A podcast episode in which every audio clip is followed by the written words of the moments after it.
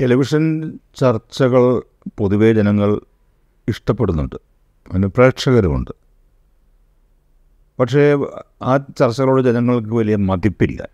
അന്തിച്ചർച്ച ചർച്ച തൊഴിലാളികൾ തുടങ്ങിയ വാക്കുകളൊക്കെ വിശേഷ വിശേഷണം എന്നതിലേക്ക് കടന്നു വരുന്നത് തന്നെ അതുകൊണ്ടാണ്.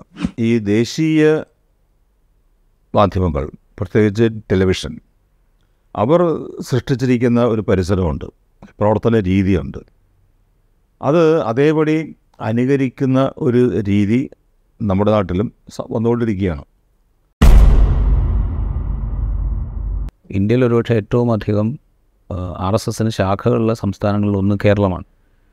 അവരിത്രയും കാലം ആർ എസ് എസ് ശാഖകൾ സജീവമായി പ്രവർത്തിക്കുകയും ചെയ്തിട്ടുണ്ട്. പക്ഷേ അതിന്റെ ഒരു രാഷ്ട്രീയ നേട്ടത്തിലേക്ക് എത്താൻ അവർക്ക് സാധിച്ചിട്ടില്ല എന്നുള്ള വസ്തുത അവിടെയുണ്ട്. അതങ്ങനെ ആയിരിക്കെ തന്നെ വളരെ സജീവമായ ചില ഓപ്പറേഷൻസ് ഈ റീസെന്റായിട്ട് അവർ നടത്തുന്ന കാഴ്ച നമ്മൾ കണ്ടു. വേറൊരു വിഭാഗത്തിൽ ക്രിസ്തീയ വിഭാഗത്തിലേക്ക് കയറി ചെല്ലാൻ ഏത് വിധത്തിൽ സാധിക്കും എന്നുള്ളൊരു പരീക്ഷണം അവർ നടത്തിക്കൊണ്ടിരിക്കുന്നു ഇപ്പോൾ ഈസ്റ്റർ ദിന സന്ദർശനങ്ങൾ അന്ന് നടന്ന ചർച്ചകൾ. അതിന് സമാന്തരമായി ക്രിസ്തീയ വിഭാഗത്തിൽ രൂപപ്പെട്ടു വരുന്ന വേറൊരു തരത്തിലുള്ള ചേരിതിരിവ് അല്ലെങ്കിൽ സംഘപരിവാറിനോട് അനുകൂലമായി നിൽക്കുന്നാൽ എന്താണ് കുഴപ്പം എന്ന് ചിന്തിക്കുന്ന ഒരു ഒരു വലിയൊരു ഭാഗം ആ ക്രിസ്തീയ വിഭാഗത്തിൽ രൂപപ്പെട്ടു വരുന്നൊരു ഒരവസ്ഥ. ഇതിനെ ഇതിങ്ങനെ സംഭവിച്ചുകൊണ്ടിരിക്കുന്നുണ്ട്. ഇതിനെ സൂക്ഷ്മമായി വിലയിരുത്താൻ കേരളത്തിൽ ഈ മതനിരപേക്ഷ ജനാധിപത്യത്തിന്റെ ഭാഗമായി നിൽക്കുന്നു എന്ന് വിചാരിക്കുന്ന രാഷ്ട്രീയ കക്ഷികൾ തയ്യാറാകുന്നുണ്ടോ എന്നുള്ളൊരു ക്വസ്റ്റ്യൻ കൂടിയില്ല? അത് വളരെ അപകടകരമായ ഒരു അവസ്ഥ കേരളത്തിൽ ഇപ്പോൾ ഉണ്ടായിട്ടുണ്ട്. പണ്ട് മുസ്ലിങ്ങളും ക്രിസ്ത്യാനികളും ഒരു വശത്തായിരുന്നു. ന്യൂനപക്ഷ പദവിയുടെ കാര്യത്തിലെങ്കിലും. ആ കൂട്ടായ്മയെ എളുപ്പത്തിൽ എതിർത്ത് തോൽപ്പിക്കാൻ കഴിയില്ല എന്ന് തിരിച്ചറിവ് ബി ജെ പിക്കുണ്ടായി. അതൊരു സത്യം. അപ്പോൾ ഈ രണ്ട് കൂട്ടരെയും തമ്മിൽ അവർ ഭിന്നിപ്പിച്ചു. ഈ വിഭജിച്ച് അല്ലെങ്കിൽ ഭിന്നിപ്പിച്ച് ഭരിക്കുക എന്നത് ബ്രിട്ടീഷുകാർ നമ്മെ പഠിപ്പിച്ചിട്ടുള്ളൊരു പാഠമാണ്. അതിവിടെ ബി ജെ പി വളരെ വിജയകരമായി ആ തന്ത്രം പ്രയോഗിച്ചു. ഇത് നമ്മൾ പുറമേ നിന്ന് കാണുന്നതിനേക്കാൾ ആഴത്തിലുള്ളതാണ് കേരളത്തിലെ മുസ്ലിങ്ങളും ക്രിസ്ത്യാനികളും തമ്മിലുള്ള അകൽച്ച എന്ന് പറയുന്നത്. അതിന് പല കാരണങ്ങളും പല വാക്കുകളും പല സാഹചര്യങ്ങളും ഒക്കെ രൂപപ്പെടുത്തി എടുത്തിട്ടുണ്ട്. അങ്ങനെ വരുമ്പോൾ ക്രിസ്ത്യാനികളെ പിന്നെ ആകർഷിക്കുക അതിനുള്ള ചില ശ്രമങ്ങളൊക്കെ നമ്മൾ കണ്ട് കണ്ട് കണ്ടു കഴിഞ്ഞു. ക്രിസ്ത്യാനികളായ ആരെങ്കിലുമൊക്കെ തങ്ങളുടെ കൂട്ടത്തിലേക്ക് കൊണ്ടുവരിക എന്തെങ്കിലുമൊക്കെ വാഗ്ദാനങ്ങൾ നൽകുക അതൊരു പരമ്പരാഗതമായ രീതിയാണ്. അതിനപ്പുറത്തേക്ക് കേരളത്തിൽ സംഭവ ഒരിക്കലും സംഭവിക്കില്ല എന്ന് നമ്മൾ കരുതിയിരുന്ന കാര്യങ്ങൾ ഇപ്പോൾ സംഭവിച്ചിരിക്കുന്നു. ബിഷപ്പുമാരും ആർച്ച് ബിഷപ്പുമാരും വൈദികരും ഒക്കെ അവർക്കൊപ്പം നിൽക്കുന്ന ഒരു അവസ്ഥ. അതുപോലെ അപ അപകടകരമായ അവസ്ഥയാണ്. ഇപ്പോൾ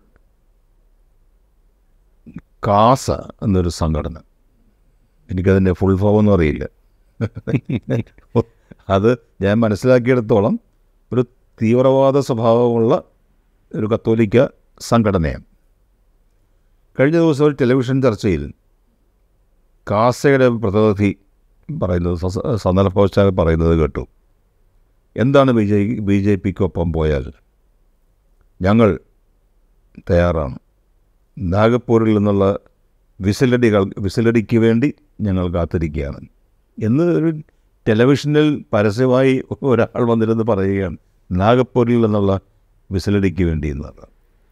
ആര് കാത്തിരിക്കുന്നു എന്നുള്ളത് തലശ്ശേരി ആർച്ച് ബിഷപ്പും മറ്റ് പുരോഹിതന്മാരും ഇതുപോലുള്ള സംഘടനയിൽപ്പെട്ട അത് ആ ചർച്ചയിൽ ഇരുന്നവർക്ക് പോലും അതിന്റെ ഗൗരവം മനസ്സിലായില്ല.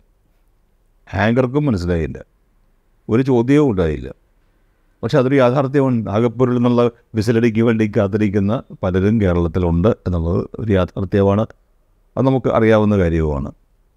അപ്പോൾ ഇങ്ങനെ പല തരത്തിലാണ് അവരുടെ നീക്കുന്നത് നമ്മൾ ഈ ചർച്ചയിൽ തുടങ്ങുന്ന പോലെ മാധ്യമരംഗം മാത്രമല്ല അവർ കീഴ്പ്പെടുത്തുന്നത്. എല്ലാ രംഗവും അവർ കീഴ്പ്പെടുത്തുകയാണ്. ബിഷപ്സ് ഹൗസസ് പള്ളികൾ മറ്റ് സ്ഥാപനങ്ങൾ ക്രൈസ്തവരുടെ ക്രൈസ്തവരുടെ മനസ്സ് എന്നെ കീഴ്പ്പെടുത്തുന്നതിനുള്ള വലിയ ശ്രമം നടക്കുന്നുണ്ട്. ലജ്ജാകരമായ രീതിയിലല്ലേ റബ്ബറിന്റെ വിലയും ക്രിസ്ത്യാനികളുടെ വോട്ടും ഒക്കെ തമ്മിൽ ബന്ധപ്പെടുത്തിയത്? അതിനെതിരെ എന്താണ് നമുക്ക് പറയാനുള്ളത്? ആർക്കൊന്നും പറയാനില്ല എന്നുള്ളതാണ്. പറയുന്നവരുടെ ശബ്ദം കേൾക്കുന്നുമില്ല. അപ്പോൾ കേരളം സുരക്ഷിതമാണ് എന്ന് പറയുമ്പോൾ തെക്കേ ഇന്ത്യയിൽ നിന്ന് ഒരു സംസ്ഥാനത്ത് അവർ കുടിയിറക്കപ്പെട്ടു. ഇനി കേരളത്തിൽ ഒരു കാൽ ഉറപ്പിക്കുക എന്നുള്ളത് അവരുടെ പ്രധാനപ്പെട്ട ലക്ഷ്യമാണ്. അവരുടെയും രാജ്യത്തിന്റെയും ഇതുപര്യന്തമുള്ള ചരിത്രം പരിശോധിക്കുമ്പോൾ നമുക്ക് ഒന്നും അസ്ഥാനത്താണ് എന്ന് പറയാൻ കഴിയില്ല. അതുകൊണ്ടാണ് വിജിലൻസ് ഇറ്റേണൽ വിജിലൻസ് എന്നൊക്കെ പറയില്ലേ? ആ ജാഗ്രത മാത്രമേ ഉള്ളൂ അതിനൊരു പ്രതിവിധിയായി. ആ ജാഗ്രതയ്ക്ക് ആരും നേതൃത്വം കൊടുക്കും എന്നുള്ളത് വേറൊരു ചോദ്യമാണ്. അല്ല ഞാൻ ചോദിക്കുന്നത് ഇപ്പോൾ നമ്മളുടെ സൊസൈറ്റി സൊസൈറ്റിയുടെ രാഷ്ട്രീയ പ്രക്രിയയിൽ സജീവമായി ഇടപെട്ടുകൊണ്ടിരിക്കുന്ന രാഷ്ട്രീയ സംവിധാനങ്ങളുണ്ട്. നമ്മളെ നിരന്തരം ഭരിച്ചുകൊണ്ടിരിക്കുന്ന രാഷ്ട്രീയ സംവിധാനങ്ങളുണ്ട്. ഇപ്പോൾ ഭരണ തുടർച്ചയിൽ സി പി എം ഉണ്ട്. അടുത്ത തവണ ഭരണം പിടിക്കണം എന്ന ആഗ്രഹത്തിൽ കോൺഗ്രസും യു ഡി എഫും ഉണ്ട്. ഇവരുടെ ഇവരുടെ ഒരു ഉത്തരവാദിത്വമില്ലേ ഇതിനകത്ത്? ഈ പറയുന്ന പ്രക്രിയ സമൂഹത്തിൽ നടക്കുമ്പോൾ അതിനെ എങ്ങനെ നേരിടണം? അതിനെ എങ്ങനെയാണ് മറികടക്കുന്നത് ഇത്തരം ഒരു ആലോചനയിലേക്ക് ഈ രാഷ്ട്രീയ സംവിധാനങ്ങൾ പോകേണ്ടതില്ല. അങ്ങനെ പോകുന്നുണ്ടോ? അല്ല ഞാൻ വോട്ടിന്റെ കാര്യം മാത്രമല്ല പറയുന്നത്. ഇപ്പോൾ രണ്ടായിരത്തി ഇരുപത്തിനാലിൽ ലോക്സഭാ തെരഞ്ഞെടുപ്പ് വരുന്നു. കേരളത്തിലെ ഇരുപത് സീറ്റുകളും സുരക്ഷിതമാണ് എന്ന് തന്നെയാണ് എനിക്ക് തോന്നുന്നത്. നമ്മൾ പലർക്കും ആ ധാരണയാണുള്ളത് ബി ജെ പി സ്ഥാനാർത്ഥി ഇവിടെ എവിടെയെങ്കിലും ജയിക്കും. തലശ്ശേരി ആർച്ച് ബിഷപ്പിന്റെ അനുഗ്രഹ പോലും ജയിക്കും എന്ന് ഞാൻ കരുതുന്നില്ല. ഈ തലശ്ശേരി അതിരൂപതയിൽപ്പെട്ട പല ക്രൈസ്തവരെയും അടുത്തിടയ്ക്ക് കാണുന്നതിനുള്ള അവസരം എനിക്കുണ്ടായി. അവരാരും ആർച്ച് ബിഷപ്പിന്റെ ഈ പ്രസ്താവനയിൽ സംതൃപ്തരല്ല. അവർക്ക് വലിയ പ്രതീക്ഷയുമില്ല അതുകൊണ്ട് ലോക്സഭ എന്നത് ഒരു വലിയ പ്രശ്നമല്ല. അത് കുറേ സീറ്റ് എൽ ഡി എഫിന് കിട്ടും കുറേ സീറ്റ് യു ഡി എഫിനും കിട്ടും. അത്രേ ഉള്ളൂ. രണ്ടായാലും ഡൽ- ഡൽഹിയിൽ ഒരു നിലപാടുമായിരിക്കും. പക്ഷെ അതിനപ്പുറത്തേക്ക് കേരളത്തിലേക്ക് ഇവർ നടത്തിക്കൊണ്ടിരിക്കുന്ന നുഴഞ്ഞുകയറ്റം. അത് രാഷ്ട്രീയമായ നുഴഞ്ഞുകയറ്റം മാത്രമല്ല. ഇപ്പോൾ എന്തിനാണ് കേരള സ്റ്റോറി എന്നൊരു സിനിമ വന്നത്? ഒരു സിനിമ അത്രയോ അതിന് നമ്മുടെ പ്രധാനമന്ത്രിയാണ് ആ സിനിമ സിനിമ കണ്ട് കണ്ടു കാണും വിചാരിക്കുന്നത്. അല്ലെങ്കിൽ അഭി പരസ്യമായി അഭിപ്രായം പറയില്ലല്ലോ കർണാടകയിലെ പൊതുയോഗത്തിൽ കേരള സ്റ്റോറി ഉള്ള ഒരു സർട്ടിഫിക്കറ്റ് അല്ലെങ്കിൽ ഒരു പ്രൊമോഷൻ നൽകിയത്. അപ്പോൾ സാംസ്കാര മാധ്യമരംഗത്ത് സാംസ്കാരിക രംഗത്ത് കലാരംഗത്ത് ഏറ്റവും ഒടുവിലായിരിക്കാം ഒരു പക്ഷേ രാഷ്ട്രീയ രംഗം. ആ നുഴഞ്ഞ ആ കയറ്റം അത് നുഴഞ്ഞ കയറ്റമായാലും പ്രത്യ പ്രത്യക്ഷത്തിലുള്ള കയറ്റമാണെങ്കിലും അത് നടന്നുകൊണ്ടിരിക്കുകയാണ്. അല്ല അവിടെയാണ് എന്റെ ചോദ്യം. ഈ ഇതിന്റെ ഗ്രൗണ്ട് ലെവൽ ഇപ്പോൾ കേരള സ്റ്റോറിയുടെ ഉദാഹരണം പറഞ്ഞു. കേരള സ്റ്റോറിയുടെ കാര്യത്തിൽ വലിയ വിമർശനം ഉന്നയിക്കപ്പെട്ടു. അതിന്റെ കണക്കുകൾ ചോദ്യം ചെയ്യപ്പെട്ടു. കേരളത്തിലെ പൊതു രാഷ്ട്രീയ നേതൃത്വം തന്നെ അതിനെ തള്ളിപ്പറഞ്ഞുകൊണ്ട് രംഗത്ത് വന്നു. ഇതൊക്കെ സംഭവിക്കുന്നുണ്ട്. പക്ഷേ ഇത് ഈ പറഞ്ഞ വിധത്തിലുള്ളൊരു നുഴഞ്ഞുകയറ്റം നടക്കുമ്പോൾ ഗ്രൗണ്ട് ലെവലിൽ ഇതിനെ പ്രതിരോധിക്കുക എന്ന് പറയുന്നത് ഒരു വലിയ രാഷ്ട്രീയ ഉത്തരവാദിത്തമാണ്. ആ രാഷ്ട്രീയ ഉത്തരവാദിത്തത്തിലേക്ക് ഈ പറയുന്ന അത് ചെയ്യേണ്ടത് മാധ്യമങ്ങളുണ്ട്. മാധ്യമങ്ങൾക്ക് പങ്കുണ്ട്. ഒപ്പം നമ്മളുടെ നിലനിൽക്കുന്ന രാഷ്ട്രീയ സംവിധാനങ്ങൾക്ക് വലിയ ഉത്തരവാദിത്തമുണ്ട്. അതിലേക്ക് പോകാൻ ഇവർക്ക് സാധിക്കുന്നുണ്ടോ എന്നുള്ളതാണ് എന്റെ ചോദ്യം. ഈ മേഖലയിൽ വളരെ സജീവമായി ഇടപെട്ട ആളാണ് ഞാൻ. കുറേ കാലമായി ഇടതുപക്ഷവുമായി ബന്ധപ്പെട്ട് സി പി എമ്മുമായി ബന്ധപ്പെട്ട് പാർട്ടി മാത്രമല്ല പാർട്ടിയുടെ പോഷക സംഘടനകളും അനുബന്ധ സംഘടനകളും കലാ സാംസ്കാരിക സംഘടനകളും സർവീസ് സംഘടനകളും ഒക്കെ ഇതിനെതിരായി വലിയ ക്യാമ്പയിൻ നടത്തിയിട്ടുണ്ട്. പക്ഷെ അതിന്റെ ഒരു വീർ തീവ്രത ഫലസിദ്ധി ഏറ്റവും ആവശ്യമായി വന്ന വന്നിരിക്കുന്ന ഈ സമയത്ത് കുറഞ്ഞു വരികയാണ്. എന്നാണ് എനിക്ക് തോന്നുന്നത്. അവിടെ കുറേ കൂടി ഫലപ്രദമായ ഫലപ്രദം എന്ന് പറഞ്ഞാൽ കുറേ കൂടി ആലോചിച്ച് എടുക്കുന്ന തീരുമാനങ്ങൾ ഉണ്ടാകേണ്ടിയിരിക്കുന്നു. അത്തരം പരിപാടികൾക്ക് മാധ്യമങ്ങൾ പിന്തുണ നൽകേണ്ട ആവശ്യമുണ്ട്. ഇത് ഭരണകക്ഷിയുടെ അല്ലെങ്കിൽ ഇടതുപക്ഷത്തിന്റെ മാത്രം ഉത്തരവാദിത്വമല്ല ഇപ്പുറത്ത് നിൽക്കുന്ന കോൺഗ്രസിനും യു ഡി എഫിനും എല്ലാം ആ ഉത്തരവാദിത്വം ഉണ്ട്. അങ്ങനെയുള്ള പ്രവർത്തനം നടക്കുന്നില്ലെങ്കിൽ നമ്മൾ നേരത്തെ ചൂണ്ടിക്കാണിച്ച സാംസ്കാരികമായ അധിനിവേശം പ്രതിരോധിക്കാൻ കഴിയാത്ത അവസ്ഥയിൽ ശക്തിപ്പെടും. ഇത് പറയുമ്പോൾ നമ്മളുടെ ഒരു കാലത്ത് പുതിയൊരു കാലത്ത് നമ്മുടെ ഉത്തരവാദിത്വം സാമൂഹ്യ മാധ്യമങ്ങളിലൂടെ നിറവേറ്റിയാൽ മതി എന്നുള്ളൊരവസ്ഥയിലേക്ക് കാര്യങ്ങൾ മാറിയതോടുകൂടിയാണോ ഈ താഴെത്തട്ടിലുള്ള രാഷ്ട്രീയ പ്രവർത്തനം എന്ന് പറയുന്നത് ഏതാണ്ട് നിശ്ചലമായി നിൽക്കുന്നു അതെ. ഒന്ന് ഈ പൊതു ഇടങ്ങൾ കുറഞ്ഞു. പബ്ലിക് സ്പേസ് സംഗതി ഉണ്ടല്ലോ. ഫിസിക്കൽ സ്പേസ് മാത്രമല്ല അല്ലാതെ ഉണ്ടല്ലോ. അത് കുറഞ്ഞു. നമ്മുടെ പ്രവർത്തനം എന്നത് ഒരു ഫേസ്ബുക്ക് പോസ്റ്റിൽ ഒതുങ്ങും എന്നുള്ള അവസ്ഥ വന്നു.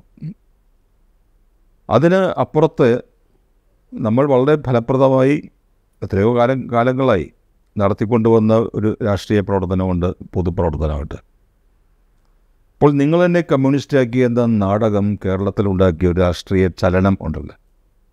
അതിന് സമാനമായ എന്തെങ്കിലും ഇപ്പോൾ നമ്മൾ എവിടെയെങ്കിലും കാണുന്നുണ്ടോ? ഒരു സിനിമ ചലനമുണ്ടാക്കിയത് കേരള സ്റ്റോറിയാണ്. അത് തെറ്റായ കാരണങ്ങളെ മുൻനിർത്തിയുമാണ്. അതല്ലാതെ എവിടെയാണ് നമ്മുടെ ഈ സാംസ്കാരിക പ്രവർത്തനം? എവിടെയാണ് നമ്മുടെ സാംസ്കാരിക പ്രവർത്തകർ? എന്താണ് അവർ ചെയ്യുന്നത്? അതൊക്കെ സംശയാസ്പദമായ കാര്യങ്ങളാണ്. ഇങ്ങനെ മതിയോ എന്നുള്ളത്. ആ ചോദ്യം നമ്മൾ ചോദിക്കണം. എവിടെ നിന്നെങ്കിലും ഒരു ഉത്തരം വരുന്നെങ്കിൽ വരട്ടെ എന്നേ പറയാൻ കഴിയുള്ളൂ. ഇതിന്റെ ഒരു എക്സ്റ്റൻഷനാണ് നമ്മളുടെ ജനാധിപത്യ പ്രക്രിയയുടെ വേറൊരു തൂണാണ് ജുഡീഷ്യറി എന്ന് പറയുന്നത്. ജുഡീഷ്യൽ സംവിധാനത്തിന്റെ ഭാഗമായി ദീർഘകാലം പ്രവർത്തിച്ച ആളുമാണ്. ഈ ജുഡീഷ്യൽ സംവിധാനത്തെ കുറിച്ച് കുറിച്ചുകൂടി ഇത്തരം സംശയങ്ങൾ വലിയ തോതിൽ ഉയർന്നു വരുന്നുണ്ട്. പലതരത്തിൽ ഇപ്പോൾ ജസ്റ്റിസ് അരുൺ മിശ്രയെക്കുറിച്ചൊക്കെ അദ്ദേഹത്തിന്റെ വിധി വിധിന്യായങ്ങൾ ആർക്ക് വേണ്ടിയായിരുന്നു എന്നുള്ള ക്വസ്റ്റ്യൻ ഒക്കെ ഉന്നയിക്കപ്പെടുന്നുണ്ട്. അതിലൊരു മാറ്റം പുതിയ കാലത്ത് പുതിയ ചീഫ് ജസ്റ്റിസിന്റെ കാലത്ത് സംഭവിക്കുന്നുണ്ട് എന്ന് തോന്നുന്നുണ്ട്? ചില വിധിന്യായങ്ങളെങ്കിലും പുതിയ കാലത്ത് പ്രതീക്ഷ നൽകുന്നതാണ് എന്ന് തോന്നിയിട്ടുണ്ട്? നമുക്ക് ദീപക് മിശ്ര അരുൺ മിശ്ര അങ്ങനെ കുറേ ജഡ്ജിമാരുടെ പേരുകൾ അക്കാലത്തുണ്ടായിരുന്നു ചീത്തപ്പേര് കേൾ- കേൾപ്പിക്കാതെ സുപ്രീം കോടതിയിൽ നിന്ന് ഇറങ്ങിപ്പോകുന്ന ചീഫ് ജസ്റ്റിസ് ജസ്റ്റിസുമാർ ഇല്ല എന്ന അവസ്ഥ വരെ വന്നു. ആ ഘട്ടത്തിലാണ് എല്ലാവർക്കും വലിയ തോതിലുള്ള പ്രതീക്ഷ ഉയർത്തിക്കൊണ്ട് ചന്ദ്രചൂഡ് ചീഫ് ജസ്റ്റിസ് ആയത് സത്യസന്ധമായി പറഞ്ഞാൽ ഞാനുൾപ്പെടെ പലരും ചന്ദ്രചൂഡ് ചീഫ് ജസ്റ്റിസായി വരുന്ന ആ ദിവസത്തിന് വേണ്ടി കാത്തിരിക്കുകയായിരുന്നു. അദ്ദേഹം പ്രതീക്ഷകളെ പൂർണമായും അസ്ഥാനത്താക്കി എന്നത് ഞാൻ പറയില്ല. അദ്ദേഹം ആയതുകൊണ്ട് ചുരുങ്ങിയ പക്ഷം ആ സംവിധാനത്തിൽ ജുഡീഷ്യറിയിൽ ജനങ്ങൾക്ക് വിശ്വാസം പുനഃസ്ഥാപിതമാകുന്ന അവസ്ഥയെങ്കിലും ഉണ്ടായിട്ടുണ്ട്. അദ്ദേഹം ഒരു ചീത്തപ്പേരൊന്നും കൽപ്പിച്ചിട്ട് ഇറങ്ങിപ്പോകുന്ന ആളല്ല. വളരെ ശ്രദ്ധേയമായ കാലഘട്ടത്തിന് അനുയോജ്യമായ ആവശ്യ കാലഘട്ടത്തിന്റെ ആവശ്യം എന്ന് തന്നെ പറയാവുന്ന ഒരു തരത്തിലുള്ള വിധിന്യായങ്ങൾ അദ്ദേഹത്തിന്റെ ബെഞ്ചിൽ നിന്ന് ഉണ്ടാകുന്നുമുണ്ട്. പക്ഷെ അത് മാത്രം പോരല്ലോ. മുപ്പത്തി നാല് ജഡ്ജിമാരുമായിട്ട് സുപ്രീം കോടതിയിൽ പ്രവർത്തിക്കുമ്പോൾ ഒരു ചന്ദ്രചൂട് അല്ലെങ്കിൽ ഒരു കെ എം ജോസഫ് അദ്ദേഹം പിരിയുകയും ചെയ്തു. അതുമാത്രം മതിയെ മതിയാവില്ല നമുക്ക് ജഡ്ജിമാരും ജഡ്ജിമാർ അവരുടെ ആ- അവർ വഹിക്കുന്ന പദവിയുടെ അന്തസ്സും മൂല്യവും മറന്നുകൊണ്ട് റിട്ടയർ ചെയ്തതിന് ശേഷമുള്ള അവരുടെ ജീവിതം എങ്ങനെ എന്ന കാര്യം മാത്രം ആലോ ആലോചിക്കുന്ന ഘട്ടത്തിൽ അത് വലിയ അപകടങ്ങൾക്ക് കാരണമാകും. അതുകൊണ്ട് നല്ല നല്ല രീതിയിലുള്ള മാറ്റം അവിടെ വരേണ്ടിയിരിക്കുന്നു. ആ മാറ്റത്തിന് അനുകൂലമായ സാഹചര്യമല്ല ഇന്നിവിടെ കാണുന്നത്. ഇപ്പോൾ റിജിജുവിനെ നിയമമന്ത്രി സ്ഥാനത്ത് നിന്ന് മാറ്റിയത് കൊണ്ട് ജുഡീഷ്യറിയുമായുള്ള സംഘർഷത്തിന് അയവ് വരും എന്ന് ഞാൻ കരുതുന്നില്ല. ആ സംഘർഷം ഉണ്ടാകും. പൂർണമായും സംഘർഷരഹിതമാകുന്ന അവസ്ഥ എന്ന് പറയുമ്പോൾ ജുഡീഷ്യറിയും എക്സിക്യൂട്ടീവും തമ്മിലുള്ള അവിഹിതമായ ബന്ധം എന്ന് നമുക്ക് സംശയിക്കേണ്ടിയും വരും. അത് വളരെ ഡെലിക്കേറ്റ് ആയിട്ടുള്ള വിഷയമാണ്. ജുഡീഷ്യറിയെ ഈ പശ്ചാത്തലത്തിൽ വിലയിരുത്തുക എന്നുള്ളത്. പക്ഷേ ആ വിലയിരുത്തലും വേണ്ടിവരും ആവശ്യമായി വരും. ഞാനിത് ചോദിക്കാനുള്ളൊരു കാര്യം എന്ന് പറഞ്ഞു കഴിഞ്ഞാൽ ഇപ്പോൾ ജസ്റ്റിസ് കെ എം ജോസഫിന്റെ കാര്യം സൂചിപ്പിച്ചു. ജസ്റ്റിസ് കെ എം ജോസഫ് അദ്ദേഹം വിരമിക്കുന്നതിന് മുമ്പ് അവസാനമായി പരിഗണിച്ച കേസുകളിലൊന്ന് ബിൽക്കിസ് ബാനുവിന്റെ കേസായിരുന്നു. അതിൽ സമൻസ് ഇഷ്യൂ ചെയ്തിട്ട് സമൻസിൽ വിലാസത്തിൽ ആളില്ല അതുകൊണ്ട് സമൻസ് ഇഷ്യൂ ചെയ്യാൻ കഴിയില്ല എന്ന് രണ്ടു വട്ടം പറഞ്ഞപ്പോൾ അവസാനം ജസ്റ്റിസ് കെ എം ജോസഫിന് തുറന്ന കോടതിയിൽ പറയേണ്ടി വരികയാണ്. ഞാൻ വിരമിച്ചതിന് ശേഷമുള്ള ഒരു ബെഞ്ചിലേക്ക് കേസ് പോകാൻ വേണ്ടിയിട്ടാണ് നിങ്ങൾക്ക് ഇത് കാണിക്കുന്നത് എന്ന് എനിക്ക് നന്നായിട്ടറിയാം എന്ന് സുപ്രീം കോടതിയിൽ ഇരുന്നുകൊണ്ട് ഒരു ജഡ്ജിക്ക് പറയേണ്ടി വരികയാണ്. അങ്ങനത്തെ ഒരു സാഹചര്യം ജുഡീഷ്യറി ഉണ്ടാവുക എന്ന് പറയുന്നത് ദീർഘകാലമായ ജുഡീഷ്യറിയെ നോക്കിക്കാണുന്ന ഒരാൾ എന്നുള്ള ഇതിനു മുമ്പ് അങ്ങനത്തെ ഒരു സിറ്റുവേഷൻ ഓർമ്മയുണ്ടോ? ഇല്ല നമ്മളിപ്പോൾ ഇത് പ്രസിദ്ധമായ ഒരു കേസ് സുപ്രീം കോടതി ബെഞ്ചിലിരുന്ന് ഒരു ജഡ്ജി പറഞ്ഞു എന്നുള്ളതുകൊണ്ട് അതിന് വാർത്താ പ്രാധാന്യം ഉണ്ടായി എന്നേ ഉള്ളൂ. നമ്മൾ ഈ ജഡ്ജിയെ ചൂസ് ചെയ്യുക അല്ലെങ്കിൽ ബെഞ്ച് ചൂസ് ചെയ്യുക എന്നുള്ളത് എല്ലാ വക്കീലന്മാരും. എല്ലാ വക്കീലന്മാരും എന്നാൽ വിജയകരമായി ആ രംഗത്ത് പ്രവർത്തിക്കുന്ന എല്ലാ വക്കീലന്മാരും ചെയ്- ചെയ്യുന്ന കാര്യം തന്നെയാണ്. നമ്മുടെ കേരള ഹൈക്കോടതിയിലുമുണ്ട് ഏത് ബെഞ്ചിലാണ് കേസ് വരിക എന്നുള്ളതാണ് ആദ്യത്തെ ചോദ്യം. ആ ജഡ്ജി അടുത്ത അവധിക്കാലത്ത് ബെഞ്ച് മാറും. പുതിയ ജഡ്ജി വരും എന്നുണ്ടെങ്കിൽ അതുവരെ കാത്തിരിക്കുക. സുപ്രീം കോടതിയിൽ നമ്മളെല്ലാ ചൊവ്വ ആഴ്ചയിൽ രണ്ട് ദിവസം സ്പെഷ്യൽ ലീവ് പെറ്റീഷൻ എന്നൊരു സംഗതിയുണ്ട്. സ്പെഷ്യൽ ലീവ് പെറ്റീഷൻ എന്ന് പറഞ്ഞാൽ ജഡ്ജി ജഡ്ജിന്റെ മുമ്പിലേക്ക് വയ്ക്കുന്നു. പത്തെണ്ണം വെച്ചാൽ അതിലൊരു ഏഴോ എട്ടോ താഴേക്ക് റിജക്റ്റ് ചെയ്യുന്നു. അങ്ങനെ ഒരു ഒരു ഒരു ഒരു വ്യവഹാരം എന്ന് വേണമെങ്കിൽ പറയാവുന്ന ചന്ത ആയിട്ട് കോടതിയെ മാറ്റുന്നൊരു ഏർപ്പാടാണത്. അവിടെ എന്താ ചെയ്യുന്നത്? ലിസ്റ്റ് വന്നതിന് ശേഷമാണ് ആ സന്ധിക്ക് വക്കീൽ ആരായിരിക്കണം എന്ന് അഡ്വക്കേറ്റ് സെന്റർ റെക്കോർഡ് അവരാണല്ലോ കേസ് നടത്തുന്നത് അവർ നിശ്ചയിക്കുന്നത്. ഏത് ജഡ്ജിന്റെ മുമ്പിൽ വന്നാൽ അല്ലെങ്കിൽ ആ- ജഡ്ജിന്റെ മുമ്പിൽ ഏത് വക്കീൽ ഹാജരായാൽ ഉത്തരവ് കിട്ടും. സീനിയർ അഡ്വക്കേറ്റ്സ് കാത്തിരിക്കുകയാണ്. തങ്ങളെ തേടി ആളുകൾ വരും എന്നറിയാം. അപ്പോൾ ഇങ്ങനെ ധാരാളം പോരായ്മകൾ ചൂണ്ടിക്കാണിക്കാനുള്ള അന്തസ്സില്ലായ്മ ചൂണ്ടിക്കാണിക്കാനുള്ള ഒന്നാണ് ഇന്ത്യൻ ജുഡീഷ്യറി. അതിന്റെ ഒരു പ്രത്യേക അവസരത്തിൽ ആ വിഷയത്തിന്റെ ഒരു ഒരു അപലപനീയത അല്ലെങ്കിൽ അതിന്റെ ഒരു അപഹാസ്യത ജസ്റ്റിസ് കെ എം ജോസഫ് ചൂണ്ടിക്കാണിച്ചു എന്നേ ഉള്ളൂ. പക്ഷേ അത് നമ്മുടെ ഏറ്റവും പരമോന്നത കോടതിയാണ്.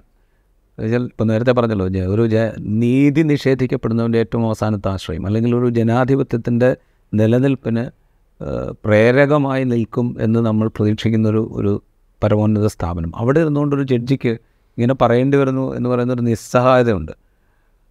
അത് ചീഫ് ജസ്റ്റിസ് അടക്കമുള്ള എല്ലാ ജഡ്ജിമാരും അടങ്ങുന്ന ഒരു സുപ്രീം കോടതി കേട്ടുകൊണ്ടിരിക്കുകയാണ്. അല്ല അത് സംവിധാനത്തിന്റെ പ്രശ്നം കൂടിയാണത്. എതിർകക്ഷിക്ക് നോട്ടീസ് നൽകാതെ അല്ലെങ്കിൽ എതിർകക്ഷി നോട്ടീസ് സ്വീകരിക്കാതെ ഒരു കേസുമായി മുന്നോട്ട് പോകാൻ കഴിയില്ല.